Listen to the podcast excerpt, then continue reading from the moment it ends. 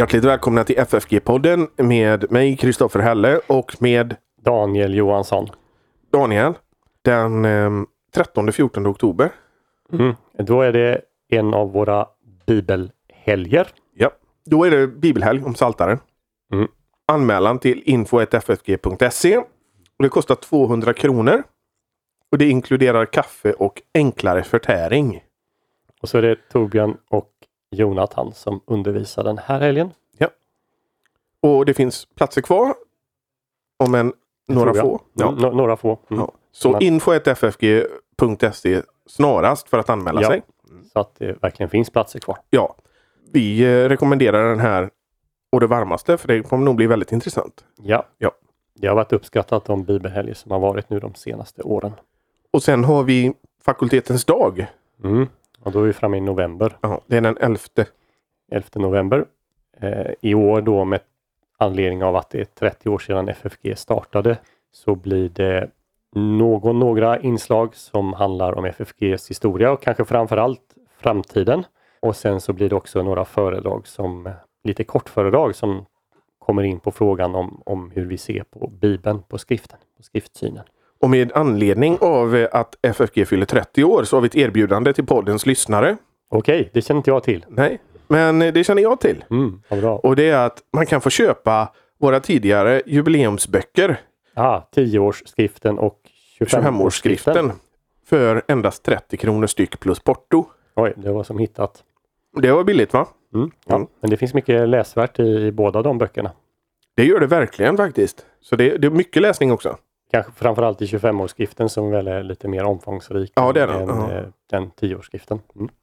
Men eh, jag återgår faktiskt ofta till bägge av dem ibland. Så att, eh, eller rätt ofta och läser om det är någonting för att uppdatera min information. Så de, Mm. de ehm, rekommenderas. Och 30 kronor styck. Vet du hur man gör för att beställa då? Man skriver till info snabel-a, ffg.se. Ja. Bra man uppger namn och adress. Och eh, att man har hört det i podden. Mm, För det är så man får eh, erbjudandet. info.ffg.se Och om man nu vill ha i, i samband med 30-årsjubileet nu så ger vi inte ut någon, någon skrift eller så. Däremot ett lite, lite mer innehållsrikt nummer av hälsning som alldeles nyligen har kommit ut och är man intresserad av det och inte får det, då skriver man också till info ffg.se och säger att man gärna vill få hälsning skickat till sig. Det är bra. Är det så Daniel? Att man vill ge ett bidrag, en födelsedagspresent till församlingsfakulteten eller bara ett bidrag till den här poddens och församlingsfakultetens arbete. Hur kan man göra då? Ja, då kan man gå in på FFGs hemsida, scrolla fram till uppgifter om, eh, om hur man eh, överför pengar till bankgiro eller dylikt. Och om man inte är så gammaldags utan man har anammat det här med Swish. Och om Swish fungerar, ibland ligger det ju nere. Inte lika mycket nu som du gjorde innan. Aha, tror jag. okej. jag tror att det har blivit lite bättre. All right. Men om Swish fungerar så kan man också swisha till FFG. Och då är det viktigt att man skriver FFG och så kan man skriva gåva, FFG podd eller vad man nu känner för. Men det viktiga är att FFG kommer med. Ja. Och de där siffrorna, ja, de, får du ta dem idag. 123 100 8457. Ja. Det finns också i avsnittsbeskrivningen av det här avsnittet så att man behöver liksom inte spola tillbaka och hämta papper och penna för att höra vad jag säger. Utan det finns i avsnittsbeskrivningen och även det numret finns ju på hemsidan. Ja, det gör det.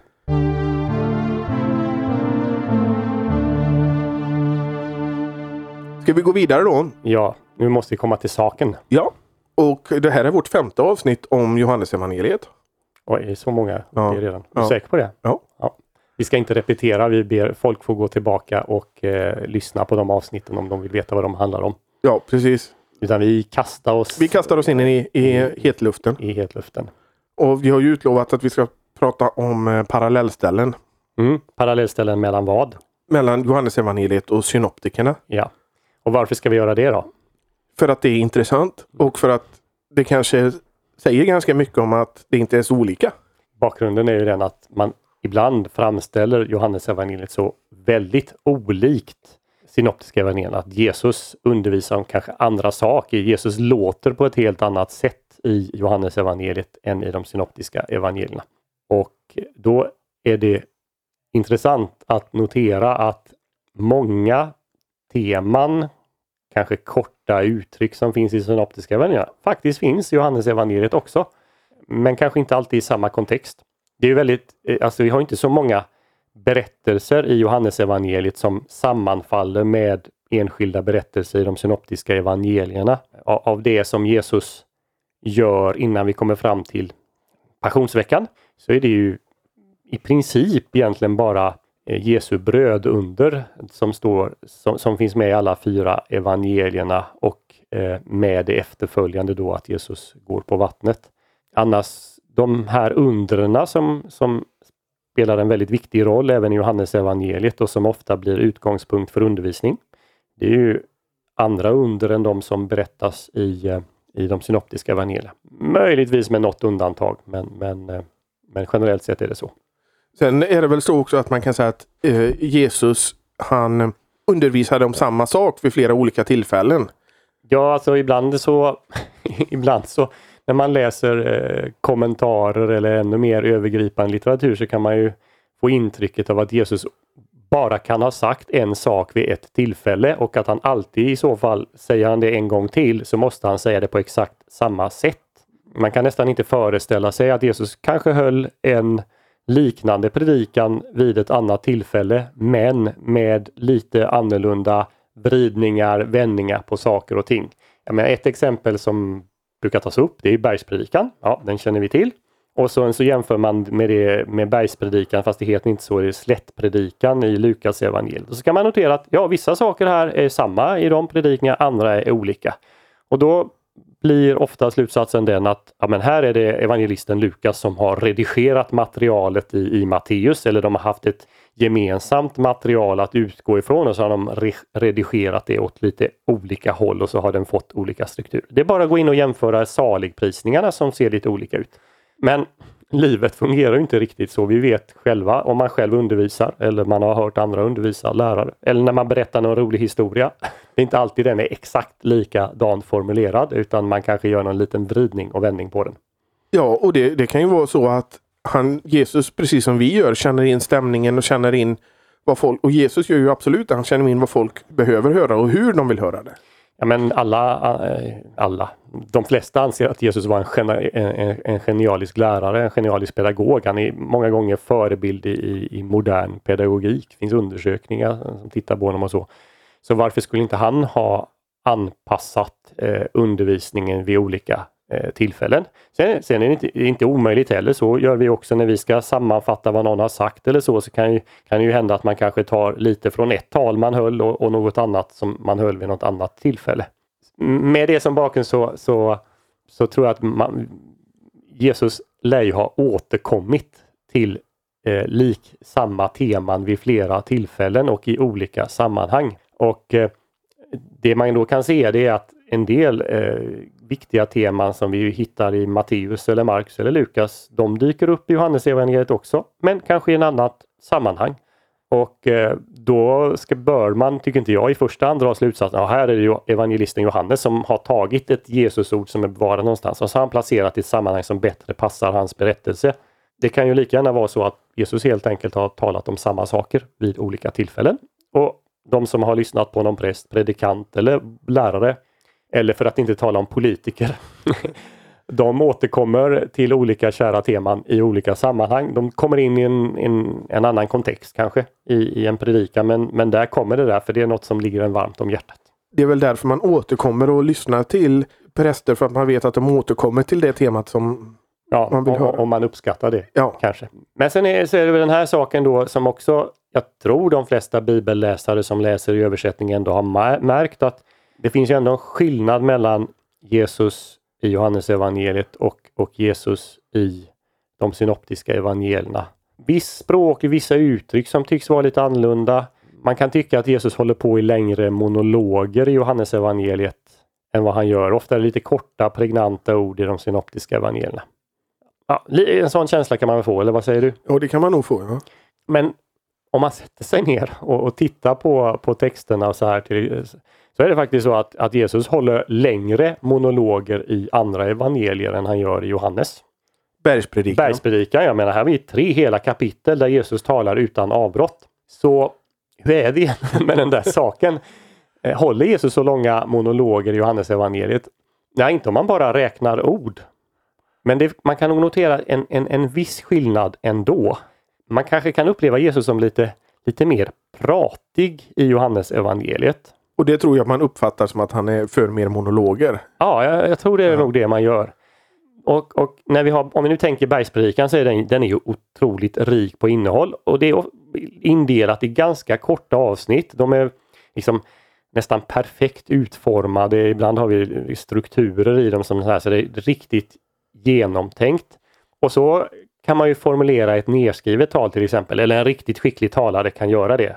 Jag, vet, jag menar Churchill, det här med att om, om man skulle hålla på i fem minuter så vill han, jag minns inte, förbereda sig en hel dag eller flera dagar innan. Men om man får prata helt fritt hur länge som helst så behöver han inte förbereda sig alls.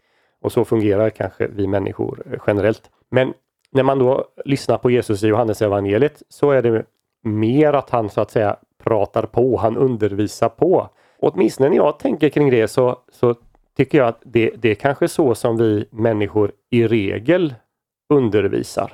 Och eh, när vi har det i de synoptiska evangelierna, Jesus hade säkert pregnanta saker men det kan också vara så att man har att, att Jesus har sagt saker i, i längre monologer men så har man sammanfattat det där och konkretiserat det när man har liksom traderat det för det är det man undervisar i församlingen. Så om, om man nu, nu ska vi inte ställa upp de olika emot varandra, men om man jämför lite så tycker åtminstone jag att det är naturligare att när man undervisar i allmänhet att man håller på i lite längre monologer. Det kommer in någon fråga här och var som man svarar på och så fortsätter man och så upprepar man sitt språk. Och, och så är eh, Johannes evangeliet många gånger. I alla fall jag får lite uppfattningen att Johannes, i Johannes evangeliet att det kanske är lite enskilda mer själabordssamtal ibland som kanske någon har lyssnat till eller, eller att det blir lite mer intimt ibland. Ja men det är det ju. Eh, vi behöver ju bara, jag menar exemplet par excellence, ja, excellence. eh, det är väl med Nikodemus. Ja, Men inte bara med honom utan det som följer därefter. Samaritiska kvinnan va? ja. Det är ju också enskilt där. Eller när han samtalar med sina lärjungar sista kvällen. Har vi också eh, de, de inslagen. Om jag är väldigt i min barnsliga enkelhet här och om man, om man tycker att Johannes evangeliet är tillförlitligt och vi har ju sett många exempel på att vi, vi där man kan verifiera det så har det visat sig väldigt tillförlitligt. Så är det kanske så här att författaren hade ett väldigt gott minne. Och det finns ju människor som har ett så fruktansvärt bra minne att man nästan helt enkelt spelar in det folk säger. Men du, du är ju en sån som har ett väldigt gott minne. Och sen Nej, har, jag tycker inte. men du, har- du, du har gott minne för att du har olika sätt att ehm, metoder för att memorera. Ja, men det har ju en del människor. Jag tror att alla människor som har ett gott minne har i regel en metod men man är kanske inte alltid ens medveten om den själv. Men att om, om vi om jag säga... använder sådana memoreringsmetoder som du gör. Ja, Då har jag mer sjå med att försöka använda metoden än att memorera. ja. Men låt säga nu att författaren här verkligen hade ett gott minne. Och han har helt enkelt bara återgett eh, det, det Jesus sa. Eh, Medan de andra av lärarna kanske tog ner, tog ner noter och, och, och man noterade det viktigaste, strukturerade upp det och, och i tydliga Det, pregnanta... det är ju det som. Lukas har gjort till exempel. Ja, åtminstone han, han har ju hämtat, han har undersökt de som var med och, Ja. och, och noterat ner det. Så ja, det, det är åtminstone en sak här, nu pratar vi om det långa eller korta. Vi har inte lika långa monologer Johannes faktiskt som det faktiskt finns i de synoptiska evangelierna. Eh, Åtminstone ska vi säga i, i, i Matteus, Lukas, Markus har inga större längre sådana.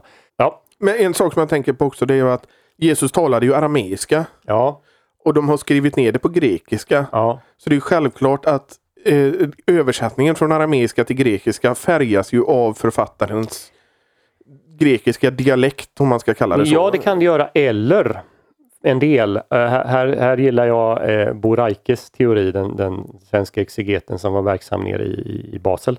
Han, han tänker att man väldigt tidigt översatte från arameiska till grekiska, alltså bland de allra tidigaste kristna. Och då ska vi komma ihåg hur apostlagärningarnas inledning var. Först har vi huvudsak arameisktalande, åtminstone judar boende i Judeen, Galileen som tillhör församlingen.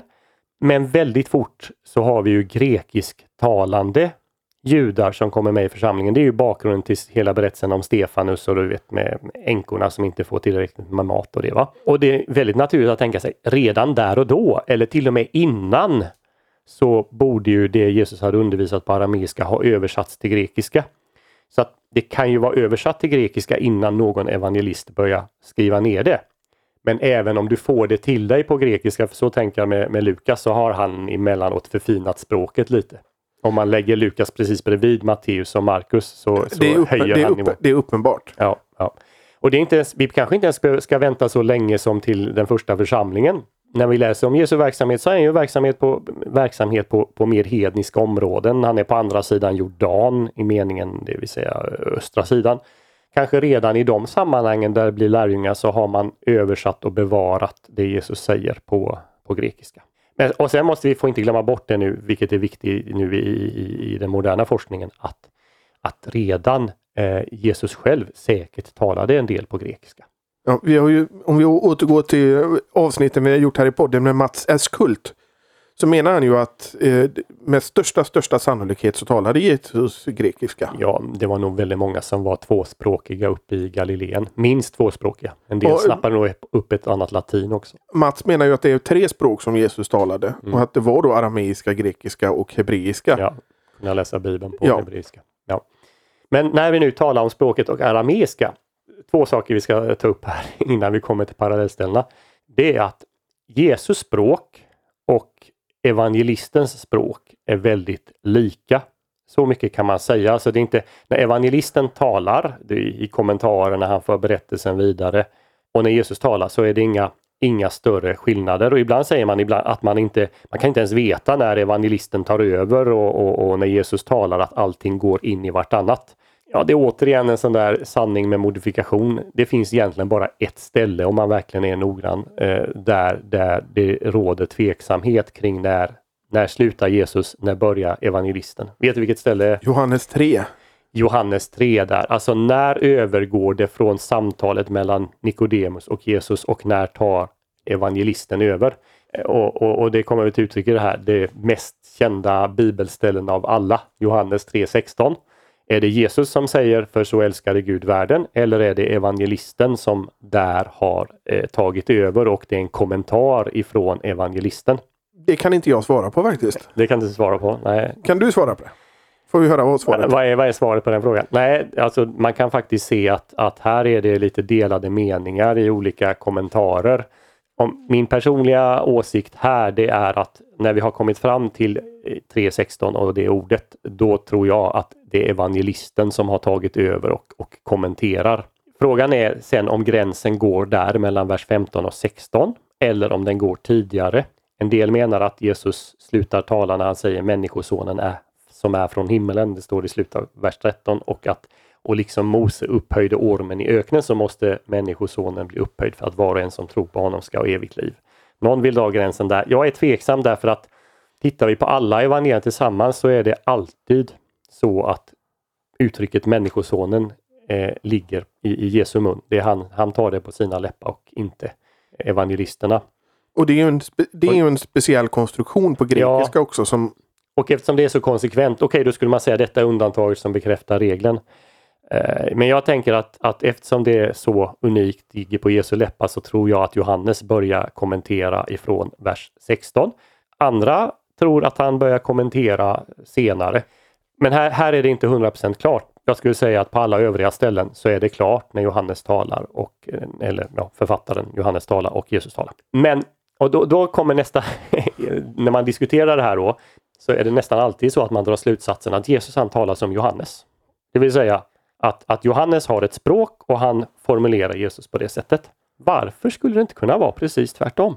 Hur många elever har inte imiterat en lärare eller för all del präster som har imiterat en annan präst som har varit en framgångsrik predikant. Man låter som den, man har samma vridningar och vändningar.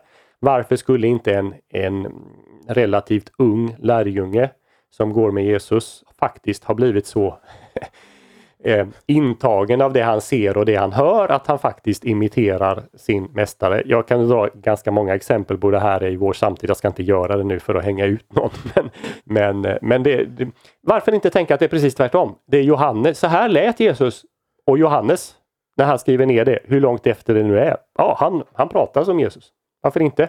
Och ett anledning till att säga det här, det var du som tog upp arameiskan. Det är nämligen så att Johannes evangeliet har en fin flytande grekiska, men den har en arameisk accent. Alltså man, den, den, den bryter lite på just arameisk. Inte hebreiska, vi ska inte säga semitiska allmänhet. Inte på hebreiska utan på arameiska och det finns ett särdrag i arameiskan där som finns med i Johannes evangeliet. Nämligen att meningar börjar utan någon konjunktion som binder samman det med föregående mening. Det kallas asyndeton.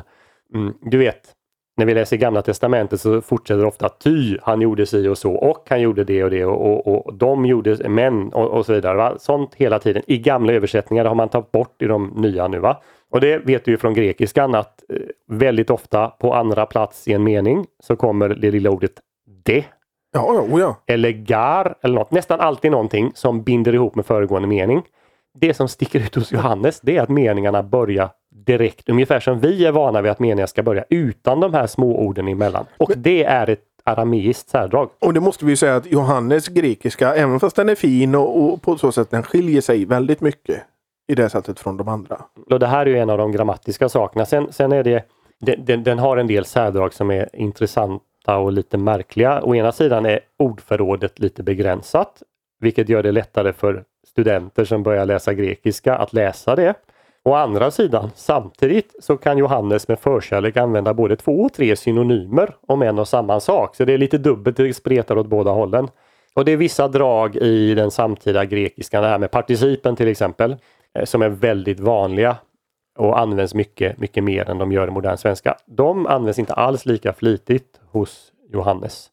Så det är några saker som sticker ut. Det är här hur man, hur, hur, just nu, det som ger en arameisk liksom accent åt det hela, det är avsaknaden av de här konjunktionerna som binder ihop meningar. Men jag tycker så här att Johannes grekiska, den är lätt att lära sig när man börjar lära sig grekiska. Och sen så går man in och läser Matteus och kommer in i det här participtänkandet. Då är det nästan lite svårare att gå tillbaka till Johannes. Så när man väl har kommit in i det, då, då kan det kännas märkligt. Men det, det är ju lättare därför att ordföljd och, och, och liknande saker är, är närmare moderna språk och därför är det inte en så främmande värld att stiga in i som det då blir om ordföljden är friare som den kan vara i grekiskan. Men hur som helst, min poäng här var dels att det finns den här väldigt, av det på det sättet mer ja, präglad av arameiska när det gäller meningsuppbyggnaden. Och varför inte att Johannes imiterar Jesus, att det var Jesus snarare som, som lät på det här sättet. Men det, är, det är mycket troligt. Ja, det är åtminstone en möjlighet som man ska överväga. Varför ska det alltid vara åt, åt andra hållet? Jo, men det ser man ju hur, hur präster till exempel imiterar kändare präster och hur det kan gå ganska långt. Mm, mm. Imitera Luther till exempel och så imiterar man Luthers. Ja, det, det går liksom i, i vågor det här. Ja. Och det ligger någonting helt mänskligt i det tror jag. Ja, det, det är väl inte så ovanligt att det är på det sättet. Och det, både jag och du håller ju på med musik och visst är det så att man imiterar och härmar och stjäl lite där också. Ja, absolut. Kanske i ännu högre grad än man gör med litteratur. Eh, Det har väl alla stora tonsättare gjort. Man har imiterat de, de, de större föregångarna och sen har man utvecklat sin egen musikstil ur det. Eh, Felix Mendelssohn, han, han är faktiskt ett typiskt exempel på det där. Innan han skrev sin första symfoni, ni vet stort orkesterverk, så skrev han massa stråksymfonier bara för stråkinstrument och där kan man följa hur han börjar med att i princip eh, imitera Bach och hans samtida. Och så i varje ny, han var väldigt ung då när han gjorde det här. Efter, I varje ny stråksymfoni som han skrev så flyttar han sig framåt i musikhistorien till han kommer fram till sin egen period och då känner han sig mogen att då har han liksom sitt eget tonspråk och skriver sin egen första riktiga symfoni. Ja, det, det var en utvikning. Men tillbaka till Johannes då. Ja. Då har vi talat lite om, om, det, om det språkliga så här i, i allmänhet. Men ska vi ta och prata lite om, om sådana här paralleller som man kanske inte har tänkt på? Ja. Och nu är det inte jag som har plockat fram dem själv. Jag har hittat dem en del i en bok. Några har jag själv lagt märke till. Men, men de här går åtminstone tillbaka till en, en brittisk forskare. Eh, 1870 kom han ut i en bok som heter The Witness of St. John to Christ. Och där listar han de här ställena där han hittar tydliga direkta paralleller till andra utsagor i Johannes evangeliet. Det finns mycket gammal brittisk forskning, många duktiga bibelforskare som har tagit fram saker som ja, ibland har blivit bortglömda och så är det någon som letar upp dem och, och så, så används de igen i, i bibelforskningen. Ska vi se om vi hittar några paralleller nu då. Ja, om vi, om vi börjar på ett sådant ställe som i Bergspredikan nu då, eftersom vi Ja, pratade om det innan, så har vi ju Jesu berömda ord om, om, om hur man ska be. i, i Matteus eh, 7.7. Eh, be och det kommer att ges till dig. Sök och du kommer finna. Knacka och det ska öppnas för dig. Och, och, det finns ju flera paralleller till det om vi tittar runt i de synoptiska evangelierna. Men det liknande utsaga finns också i Johannes evangeliet. Eh, vi tittar i Jesu avskedstal kapitel 16, vers 24 så formuleras det så här. Hittills har ni inte bett om något i mitt namn. Det där är lite typiskt Johannes för att be om något i mitt namn. Men att göra saker i Jesu namn, det hittar vi överallt i de synoptiska evangelierna också. Och så kommer det så här. Bed och ni ska få för att er glädje ska vara fullkomlig. För det, det tycks att det är något typiskt i Jesu undervisning det där. Bed och ni ska få. Och sen uttrycks det då hos, i Matteus parallellen då med andra ord också. Att eh, ni ska söka, finna, knacka och det ska öppnas för er. Så, så där har vi ett sådant exempel. Ett annat som till exempel dyker upp i Markus kapitel 5. Det handlar ju om Jairi dotter. Och när eh, Jairus får höra att, att, att hans eh, dotter är död så, så säger Jesus till honom frukta inte, tro endast. Och, och likadant i Markus 9, allting är möjligt för den som tror. I en helt annan kontext. Då är det för övrigt också en, en far som har ett, ett barn som är, är, svårt sjuk. Men liknande uttryck har Jesus i eh, berättelsen om, om Lazarus eh, och, och, hans systrar då när Lazarus har dött. Då säger han till Marta och då är vi framme i 11.40 i Johannes evangeliet. Sa jag inte till dig att om du trodde så skulle du få se Guds härlighet? Alltså hur, hur tron här kopplas ihop med, med undret. Eh, helt olika eh, kontexter. Tror du på det? säger han till, till, till Marta. I samma sammanhang har vi ett annat uttryck. När Jesus kommer till huset då eh, Jairi dotter då, så frågar han ju varför, varför håller ni på och gråter? Barnet är inte dött, eh, det sover. Och det där med sover, vi tar det så, så, för givet att Jesus talar på det sättet. Men det gör han ju när han talar om Lazarus. När han talar om Lazarus med lärjungarna så säger han att, att Lazarus har somnat, jag ska gå och väcka upp honom. Och av sammanhang så förstår vi då också att, att Lazarus är död. Så den, den, här typen av paralleller kan man, kan man hitta. Det är inte långa bibelord men det är typiska uttryck för, eh, som Jesus använder när han talar om olika saker och ting och när han undervisar.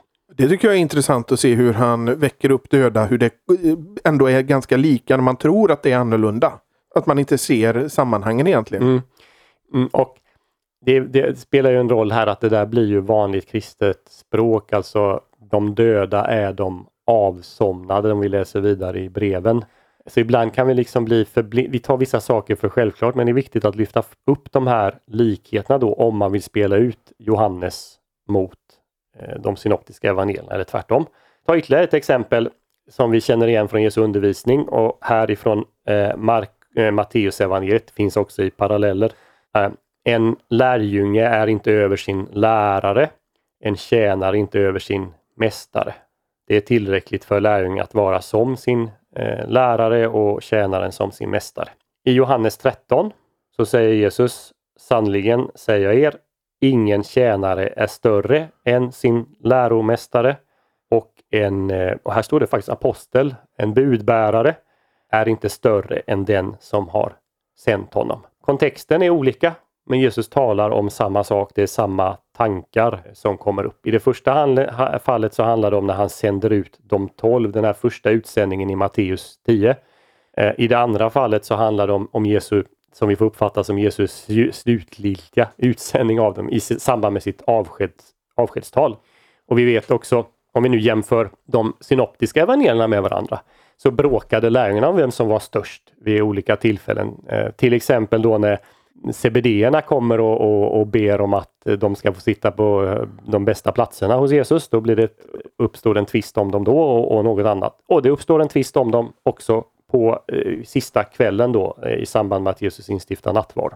Vad ska vi ta mer? Ja, till exempel den här.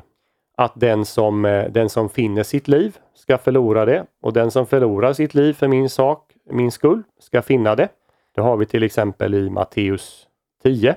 Det är återigen samma ställe när han skickar ut lärjungarna. Jesus uttrycker sig ungefär på samma sätt efter att eh, Petrus har bekänt honom som Messias, kapitel 16. Återigen, den som vill efterfölja mig måste förneka sig själv och ta upp sitt kross och följa mig. Den som vill rädda sitt liv ska förlora det. Och så vidare. Ja, det har vi också i Johannes på ett liknande sätt. Här i det här berömda stället där Jesus talar om säden som måste falla i jorden för och dö för att den ska bära frukt. Och sen fortsätter Jesus. Den som älskar sitt liv ska förlora det, men den som hatar sitt liv i den här världen kommer att bevara det till evigt liv. Om någon tjänar mig måste han följa mig och där jag är, där ska också mina tjänare vara.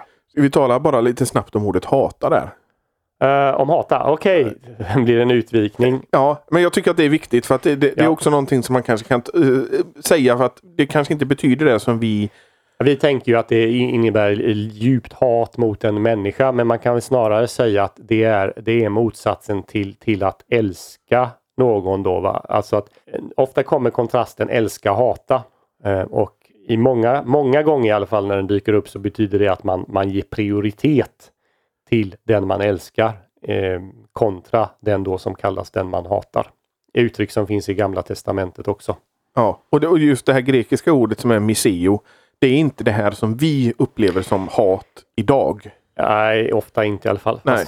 Sen måste vi ställa vad är, vad, är, vad är hat idag? Även där har vi, alltså du vet, hate speech kan uttrycka att det handlar nästan bara om att, att, att på något sätt nedvärdera eller till och med kritisera någon i, i vissa sammanhang. Så det är ords, jo, men, jag menar till exempel, vi, vi har ju Lukas evangeliet när Jesus säger att du ska hata dina föräldrar. Mm, mm. Och, och, tycka mer, men det handlar egentligen om att du ska tycka mer om Jesus än om dina föräldrar. Ja. Det handlar inte om att du ska för det skulle ju gå emot buden. Ja, Jesus inskärper ju själv budet och vikten av att, att, att faktiskt hedra sina föräldrar. Jag tänkte vi gjorde den utvikningen. Det kan man påpeka ibland just med det ordet så att inte folk misstolkar det på något sätt. Precis. precis. Hinner vi ta något, eh, något ställe till här? Det gör vi. Ja. Jo, eh, om vi går till till exempel när Jesus säger de här orden att Kom till mig, ni alla som arbetar och är betungade, så ska jag ge er, eh, ge er vila. Det där är i Matteus 11 och i, i samband med det så Ja, det, det, kan vi ta sen. Vi ska ta ett ställe till där vi vänder på det hela. Men han, han säger det. Och, och, då är det i, i Matteus 11 som sagt efter att han har talat om Johannes döparen. Kapitel 11 börjar med att Johannes döparen skickar några av sina lärjungar till Jesus och undrar om Jesus är den som, är, som man väntade på. Men i eh, Johannes 6 och det är ju då när Jesus har gjort brödundret och så kommer den här långa utläggningen om honom själv som livets bröd. Eh, då säger han så här, jag är livets bröd. Den som kommer till mig skall inte hungra och den som tror på mig skall inte törsta. Det är faktiskt väldigt likt den som kommer till mig skall jag, eh, eh, eh den, som, den som arbetar betungad ska jag ge vila. Och så fortsätter det då mer negativa termer. Alla som Fadern ger mig kommer till mig och den som kommer till mig ska jag aldrig kasta ut. Det är inte exakt samma språk men det är samma tankegångar som finns där. Men eh, om vi tar i, i samma kontext där i Johannes, eller eh, förlåt, i Matteus 11 när det talas om att, att vara den som äh, att kom till mig, ni alla som är tyngda av bördor och så vidare. Då, då har vi någonting som ibland har kallats för den johaneiska, det johaneiska blixtnedslaget i de synoptiska evangelierna. Nämligen i, i Matteus 11 och i parallellen i Lukas. För där säger Jesus så här. Ja, Fader, detta var din goda vilja allt har min fader överlämnat åt mig och ingen känner sonen utom fadern, inte heller känner någon fadern utom sonen och den som sonen vill uppenbara honom för. Och sen kommer orden Kom till mig alla ni som arbetar och bär på tunga bördor. Alltså det här, de här orden, och ingen känner sonen utom fadern och inte heller känner någon fadern utom sonen. Om man bara skulle läst upp dem utan sitt sammanhang så skulle nog de flesta gissat på att det kommer från Johannes evangeliet. Så brukar ju Jesus låta sig, säger Jesus. Helt, helt klart. Ja, ja, och det är därför det kallas just för ett johannesiskt blixtnedslag. För helt plötsligt låter Jesus som i, i Johannes evangeliet. Och det, det, visar ju här på att ja, men Jesus kan låta på det sättet också i de synoptiska evangelierna. Den som har skrivit Johannes evangeliet har, har tagit fasta på när Jesus låter så eh, på de, eh, på de ställena. Så att där, där vänder vi på det. Där har vi en parallell som går åt andra hållet jag tror inte vi, ja, man kan ju överlåta åt, åt de som lyssnar nu att läsa Johannes evangeliet noggrant, försöka lyssna in så här, okej, okay, vänta nu när jag har hört något liknande i de synoptiska evangelierna och finna fler ställen på den här eh, listan som jag, som jag nu har med ställen. Så vi, vi kanske stannar ja, där det kan vi göra. den det, saken. Mm. Ja. Men jag tycker en viktig lärdom som vi, vi kan ta ifrån det här avsnittet. Det är att vi färgas av ytterligare vad Nya Testamentet säger, vad breven säger. Av det språket som används. eh, Som, som gör att vi inte ser de här parallellställena. Ibland, eller, eller vi, vi tar saker för givet tror jag. Det, det är det. Och det är väl något gott för det betyder att vi är inne i, vi har färgats av den här bibliska världen. Men ibland så blir man hemmablind också. Man, man blir van vid de här uttrycken som används i, i det kristna livet, Ja. i gudstjänsten, i, i läsningen och, och i predikningar och sånt här. som Det blir liksom en vanesak som man blir som, som att Ja. dricka vatten. Ja. Om vi ska ta en bara sista sak innan vi slutar idag. Som, som också visar på de här överlappningarna mellan evangelierna. Eh, det är det Guds rike respektive evigt liv. I de synoptiska evangelierna så talar Jesus oftast om Guds rike eller himmelriket som det är ju oftast i Matteus evangeliet. Och i Johannes evangeliet oftast om evigt liv. Men här är det också en överlappning. Då och då talar Jesus om det eviga livet i de synoptiska evangelierna, i det de har tagit med. Men vi har också uttryck som handlar om Guds rike i Johannes evangeliet. Och, och i det stället där det handlar om, eh, där Jesus talar om Guds rike i Johannes evangeliet så blir det så tydligt att man förstår att Guds rike och evigt liv är mer eller mindre synonymer. Och det är Johannes 3, eh, återigen samtalet mellan Jesus och Nikodemus. Jesus säger då att, att den som inte blir född på nytt kan inte se Guds rike. Och så återkommer han ju en gång till med lite annorlunda språk. Den som inte blir född av vatten och ande kan inte komma in i Guds rike.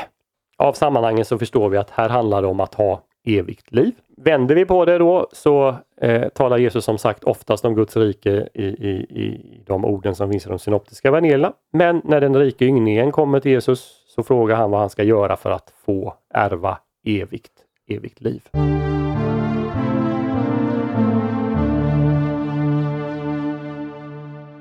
Då har vi gjort ett femte avsnitt i vår serie om Johannesevangeliet. Och mer är att komma. Ja, något till i alla fall. Ja. Du vill ju göra ett om prologen. Ja, Och det tycker jag vi ska göra. eh, För prologen färgar också vår läsning eh, av, av liksom själva berättelsen sen om Jesus, det han gör och det han verkar. Jag tycker också att vi som avslutning kan ta upp den vidare Johanneslitteraturen och göra lite jämförelser. Titta på det. Det kan vi försöka göra. Mm. Ja. Daniel, är det så att man eh, vill ge en födelsedagspresent till någon som fyller 30 år? Så kan man göra det. Ja, då kan man göra en 30-årspresent här till exempel våra, våra eh, skrifter eller, eller böcker som har kommit ut vid våra tidiga jubileer. 10 år och 25 år. Och de får man nu för ett förmånligt pris som är relaterat till 30. 30 kronor styck plus porto. Mm. Och då mejlar man till info.ffg.se. Skriver att man har hört det i podden. Så eh, får man det. Ja. Det gäller även om man kommer hit ska vi säga. Det gör det. De närmsta dagarna. Ja. Närmsta tiden. Närmsta tiden. Kanske kommer något erbjudande sen när vi kommer fram till eh, fakultetens dag också i november. Ja, Och sen tänker jag ha fräckheten att göra reklam för vår andra podd. det tycker jag. Ja, det finns en predikoverkstad också där eh, ja, i huvudsak jag, det finns några avsnitt med Timo och med, med Jonathan, men i huvudsak jag går igenom kommande söndags evangelieläsning. Och det ska erkännas nu att jag har gjort det där arbetet nu för några år sedan. Alla tre årgångarna är genomtröskade och, och det finns avsnitt. Men det dyker upp ett och annat nytt avsnitt emellan för att den söndagen råkade inte infalla när den årgången infall eller det året den årgången inföll. Så jag är rädd att jag, jag kommer inte bli färdig med den här serien i det här livet. det, det faktiskt sannolikheten att man ska hinna gå igenom alla söndagar som kan infalla, det, den är väldigt låg. Men det betyder att det kommer ett och annat nytt avsnitt men de gamla avsnitten läggs ut på nytt. Om man har hört dem en gång och känner att man memorerar precis allt, då behöver man inte lyssna igen för att eh, eh, då, då har jag, jag har inte redigerat om dem. I några fall har jag gjort det men inte i de flesta. Men fall. ibland så går du in och gör nya och med nya aspekter vet jag. Ja, jag har vid några tillfällen men, men inte alltid och ganska sällan ska jag säga. Men det är några nya avsnitt jag behöver göra nu här i trefaldighetstiden. Det är ju kanske vanligast just, just i trefaldighetstiden och tiden efter 13-dagen där, där. Där tar det en, ett tag innan man har gått igenom alla texter som kan komma upp. Sen hoppas vi att vi ska kunna fylla på med fler epistlar eh, och gammaltestamentliga läsning också. Sen eh, så kan du göra, och de söndagarna du inte liksom får med kan du göra bonusavsnitt. Du tycker det? Ja. ja. Så blir du klar med det i alla fall. Ja, Och man kan ju ge en gåva till den här poddens och församlingsfakultetens arbete. För eh, det är ju faktiskt så här att församlingsfakulteten lever på det. ja, det gör vi. Vi tar tacksamt emot gåvor. Om man uppskattar vår verksamhet får man gärna ge. Swisha kan man göra. Mm. 123 100 8457. Och då, det finns i avsnittsbeskrivningen, det numret. Och så märker man det med FFG podcast eller FFG gåva. Eller någonting sånt där. Bara det står FFG så kommer det fram. Ja Daniel, då ser vi fram emot nästa avsnitt. Och så säger vi till våra lyssnare att vi hörs igen nästa vecka.